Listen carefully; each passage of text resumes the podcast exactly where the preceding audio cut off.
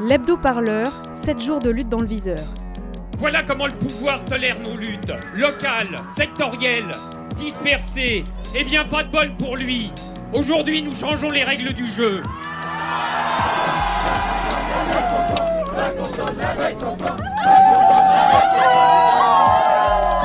J'aimerais bien qu'on commence à me considérer en tant que tel.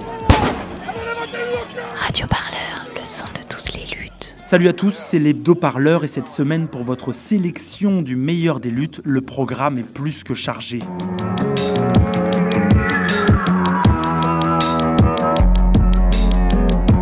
Une gauche intellectuelle qui fait le lien avec les gilets jaunes à coups de punchline, des jeunes carrément déterres pour le climat et une des plus belles avenues du monde transformée en défouloir d'une colère que les premiers de cordée préfèrent mépriser. C'est notre retour sur une semaine intense de lutte et de mobilisation dans les rues. Figurez-vous qu'il y a 15 jours, j'ai reçu ça. Alors vous ne voyez pas très bien, mais, là dans le coin, il y, a- une espèce de, logo où il y a écrit Présidence de la République. Le mail a l'air véritable parce que l'adresse est en elysée.fr, objet grand débat avec le président. Oui, ça m'a fait à peu près le même effet. Frédéric Lordon, c'est par moments la rockstar de la gauche française. Jeudi 14 mars, l'économiste et philosophe participait à la soirée fin du grand débat, début du grand débarras. Le lieu, la bourse du travail, le contexte, la mobilisation des Gilets jaunes prévue deux jours plus tard. Un ultimatum pour lequel les intellectuels de gauche ont choisi de se mobiliser à Paris. Cela donne 1h30 de tir en règle sur tout ce qui fait la Macronie. Cher monsieur, le président de la République souhaite avoir un débat prospectif avec des intellectuels le 18 mars en fin de journée, 18h à, 20h, à 22h, et voudrait vous proposer d'y participer. Ces mecs nagent en pleine béatitude ou quoi Ou alors ils sont au comble du désarroi. Ça m'a semblé tellement loufoque, si vous voulez, que d'une chose l'autre, le travail, les courses, le ménage, tout ça, j'ai complètement oublié de répondre. Ce qui n'est pas très urbain, et je m'en excuse. Et puis ça m'est revenu à l'esprit dans la perspective de cette soirée, et je me suis dit que c'était pas une mauvaise occasion. Donc voici. Cher monsieur Macron, quel, quel hypocrite. Vous comprendrez que si c'est pour venir faire tapisserie le petit doigt en l'air au milieu des pitres façon BHL et Enthoven, ou des intellectuels de cours comme Patrick Boucheron, je préférerais avoir piscine ou même dîner avec François Hollande.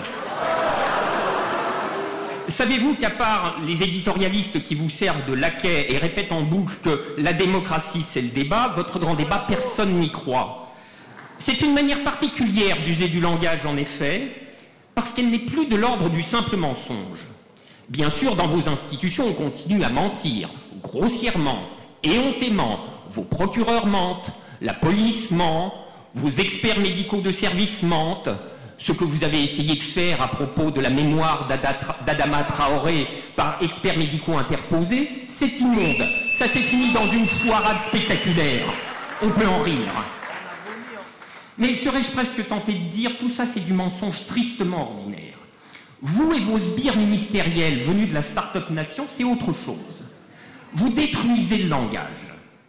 Quand Madame Buzyn dit qu'elle supprime des lits pour améliorer la qualité des soins, quand Madame Pénicaud dit que le démantèlement du Code du travail étend les garanties des salariés, quand Madame Vidal explique l'augmentation des droits d'inscription pour les étudiants étrangers par un souci d'équité financière, quand vous présentez la loi sur les fake news comme un progrès de la liberté de la presse, la loi anti-casseurs comme une protection du droit de manifester, quand vous nous expliquez que la suppression de l'ISF s'inscrit dans une politique de justice sociale, vous voyez bien qu'on est dans autre chose. Dans autre chose que le mensonge. On est dans la destruction du langage et du sens même des mots. Si des gens vous disent je ne peux faire qu'un repas tous les deux jours et que vous répondez je suis content que vous ayez bien mangé, d'abord la discussion va vite devenir difficile. Ensuite, forcément, parmi les affamés, il y en a qui vont se mettre en colère.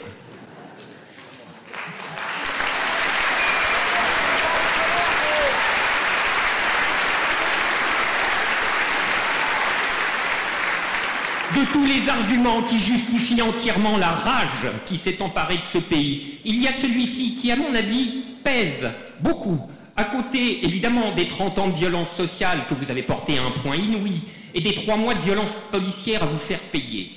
Il y a que face à des gens comme vous, qui détruisent à ce point le sens des mots, donc qui ruinent la possibilité même de discuter, pensez-y, la seule solution restante, j'en suis bien désolé, mais c'est de vous chasser.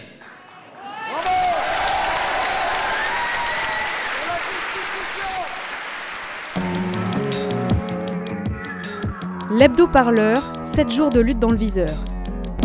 Avant le 16 mars, il y a eu le 15, un vendredi devenu le rendez-vous des grèves scolaires pour le climat.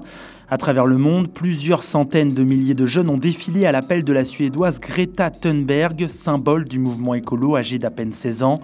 En France, plus de 30 000 personnes étaient présentes dans les rues de Paris, des lycéens, des étudiants. On y était forcément pour Radio Parleur.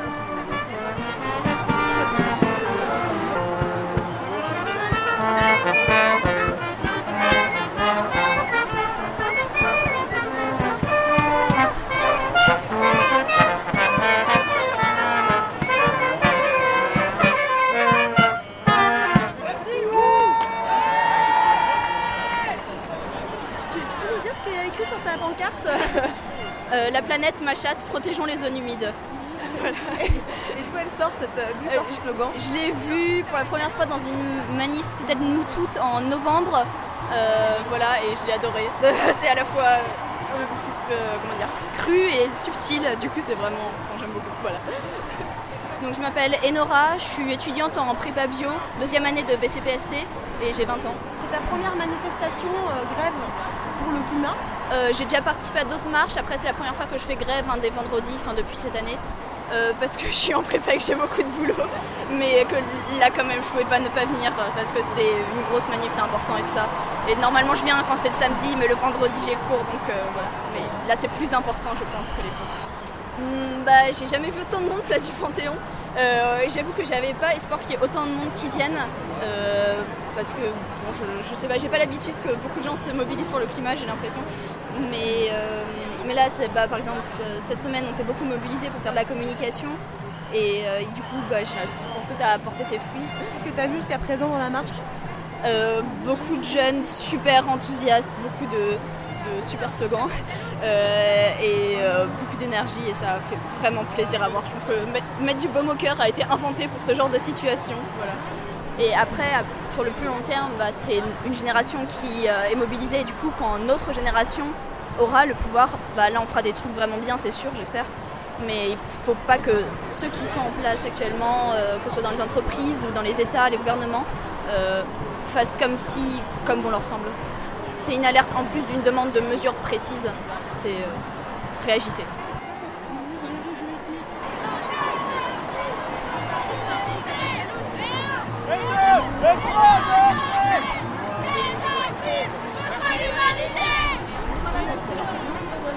Euh, du coup, moi je m'appelle Antoine Soulas, j'ai 22 ans et je suis élève euh, en maths et en physique à l'ENS, l'École normale supérieure.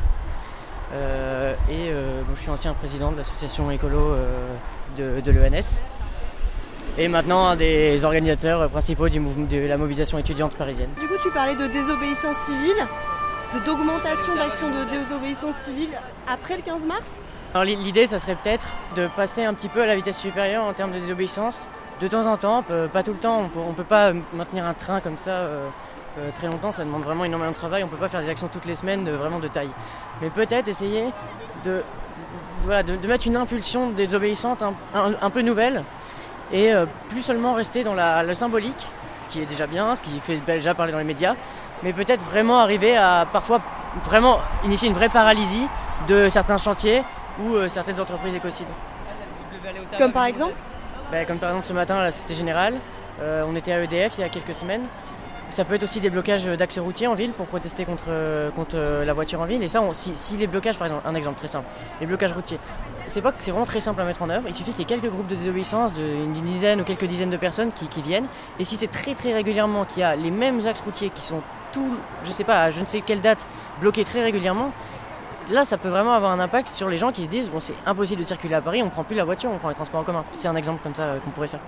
Cette marche et, ces blocages, ces exemples de désobéissance civile s'adressent à qui Alors nous, euh, c'est la mobilisation étudiante. Donc en fait c'est tous les jeunes, euh, que ce soit étudiants, lycéens, euh, collégiens, etc. Mais c'est pas les seuls évidemment, et il faut que tout le monde, tout le monde s'y mette et, des assos écolos et des, des, communautés écolo, il y en a énormément, et chacun agit de, sa manière et doit, à mon avis, amplifier le, mouvement, amplifier, multiplier les modes d'action et amplifier la désobéissance civile et sortir du symbolique.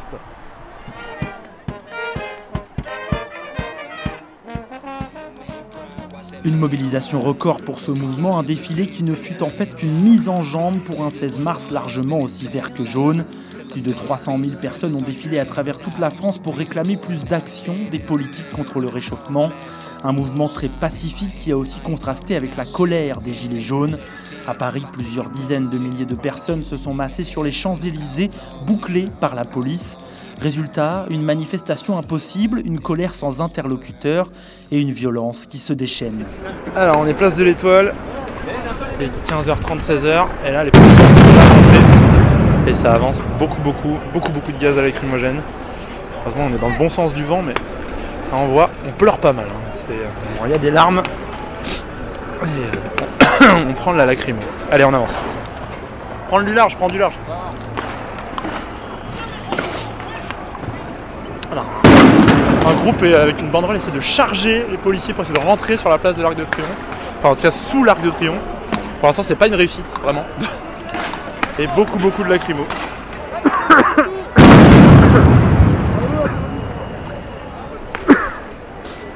Ah, c'est un peu le résumé de cette manif. Ah putain, je me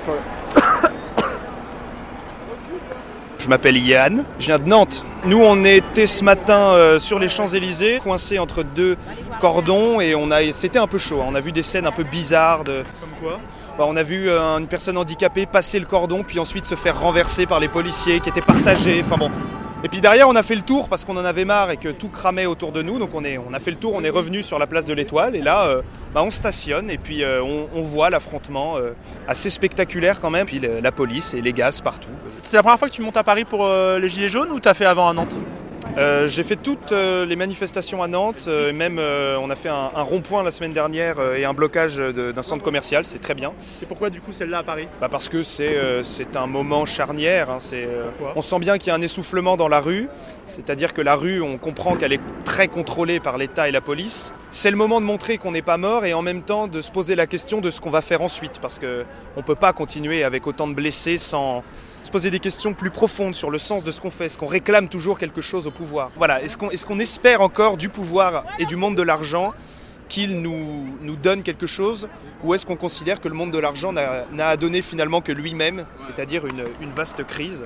Voilà, le, le, but c'est que ça s'étende. Si on reste ici, euh, ça, ça, ne changera rien. Pour revenir un peu sur aujourd'hui, tu disais on regarde un spectacle de manière un peu statique. C'est un peu le mot qui résume aujourd'hui, non? Oui. tout à fait. C'est-à-dire qu'il y a euh, une espèce d'habitude, c'est qu'il y a les, il y a les blocs, il y a les courageux devant, et puis bon, qui font. On ne sait pas trop leurs objectifs réels, mais, ils, y vont. ils y vont en tout cas. Et puis, euh, et puis il y a les, policiers, puis nous on est autour. Pour ma part, je ne sais pas. Euh, faire ce qu'ils font. J'ai pas de groupe et j'en ai pas l'intention. Euh, je sais pas si vous avez déjà lancé un pavé, mais moi non. Donc à partir de là, on a tous les images en tête des blessés, des, des guet-apens, de la BAC. On sait, sait jamais où ils sont et ils apparaissent toujours au dernier moment. Une forme de peur forcément.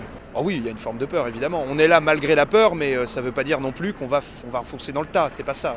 Si on devait un peu un bilan, c'est un peu tôt peut-être pour cette journée, mais c'était annoncé comme l'ultimatum, etc.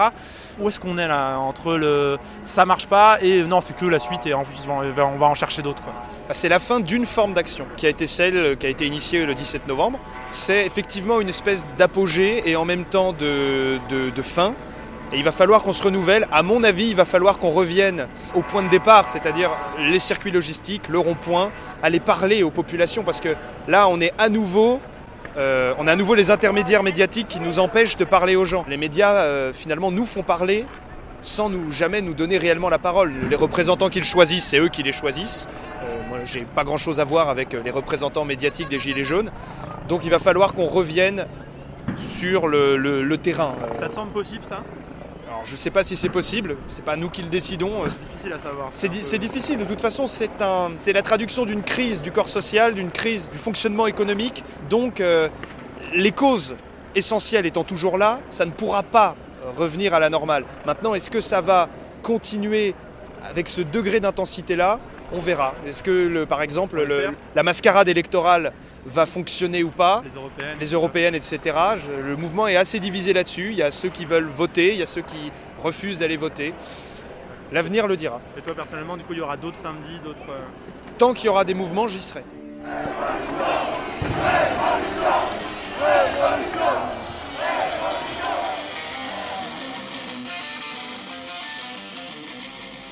Évolution ou pas des modes d'action, ce 16 mars restera comme un moment charnière des mouvements climat et gilets jaunes. Au-delà du Fouquet incendié, c'est une fureur sociale aux visages multiples qui frappe encore et encore aux portes du pouvoir. Un gouvernement qui a pour le moment choisi de rester sourd aux témoignages des gilets jaunes comme aux appels à l'action des forces écologistes. Toutes ces luttes et bien d'autres encore sont à suivre chaque jour sur notre site radioparleur.net. Vous nous retrouvez aussi sur Deezer, Spotify, iTunes, enfin toutes les bonnes plateformes de podcast. On vous souhaite une très très bonne semaine à l'écoute du son de toutes les luttes. Salut